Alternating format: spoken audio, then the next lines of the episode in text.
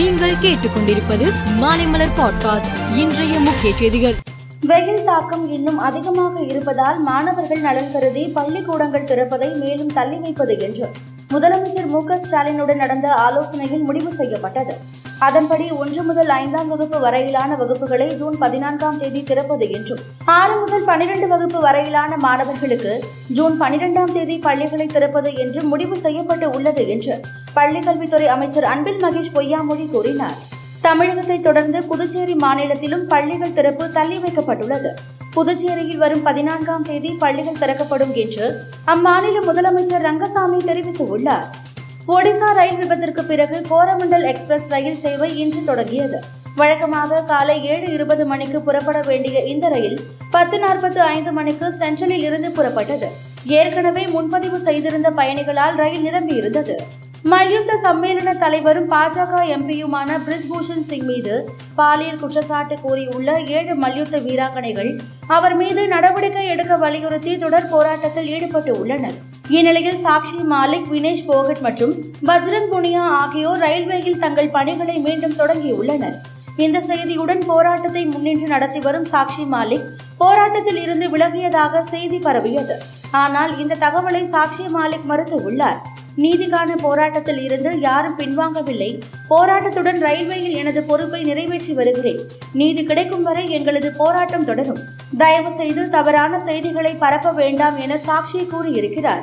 இந்திய வரலாற்றில் மிக மோசமான ரயில் விபத்தாக பாலசோர் ரயில் விபத்து உள்ளது. இந்திய ரயில்வேயில் நான்கு சதவீத வழித்தடங்களில் மட்டுமே கவாஷ் பாதுகாப்பு கருவி பொருத்தப்பட்டு இருப்பது ஏன்? ரயில்களில் பயணிகளின் பாதுகாப்பை உறுதி செய்ய பாதுகாப்பு உபகரணங்களை அமைக்க வேண்டும். ரயில்வேயில் உள்ள காலி பணியிடங்கள் ஒன்பது ஆண்டுகளாக நிரப்பப்படாமல் இருப்பது ஏன் என்று காங்கிரஸ் தலைவர் மல்லிகார்ஜுன கார்கே பிரதமர் மோடிக்கு எழுதியுள்ள கடிதத்தில் கேள்வி எழுப்பியுள்ளார்.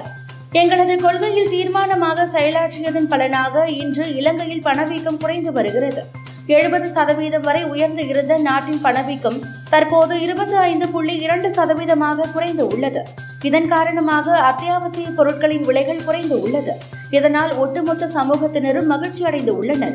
பொருளாதார நெருக்கடியில் இருந்து இலங்கை மீண்டு வருகிறது என்று இலங்கை அதிபர் ரணில் விக்ரமசிங்கே தெரிவித்துள்ளார் ஜனாதிபதி திரௌபதி முர்மு முதல் முறையாக வெளிநாடு சுற்றுப்பயணத்தை மேற்கொண்டு உள்ளார். தென் அமெரிக்க நாடான சுர்னாமுக்கு சென்ற அவருக்கு தலைநகர் பரம்பரிபோவில் உள்ள விமான நிலையத்தில் உற்சாக வரவேற்பு அளிக்கப்பட்டது. அந்நாட்டு அதிபர் சான் சந்தோகி விமான நிலையத்திற்கு நேரில் சென்று முழு அரசு மரியாதையுடன் ஜனாதிபதி திரௌபதி முர்முவை வரவேற்றார்.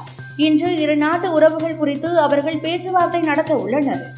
ஆசிய யூ டுவெண்டி தடகள சாம்பியன்ஷிப் போட்டியில் பெண்களுக்கான ஐந்தாயிரம் மீட்டர் ஓட்ட பந்தயத்தில் இந்தியாவின் அந்திமா பால் வெண்கலம் வென்றுள்ளார். தென்கொரியாவில் உள்ள எச்சியோன் பகுதியில் ஆசிய யூ டுவெண்டி தடகள சாம்பியன்ஷிப் போட்டி நடந்தது.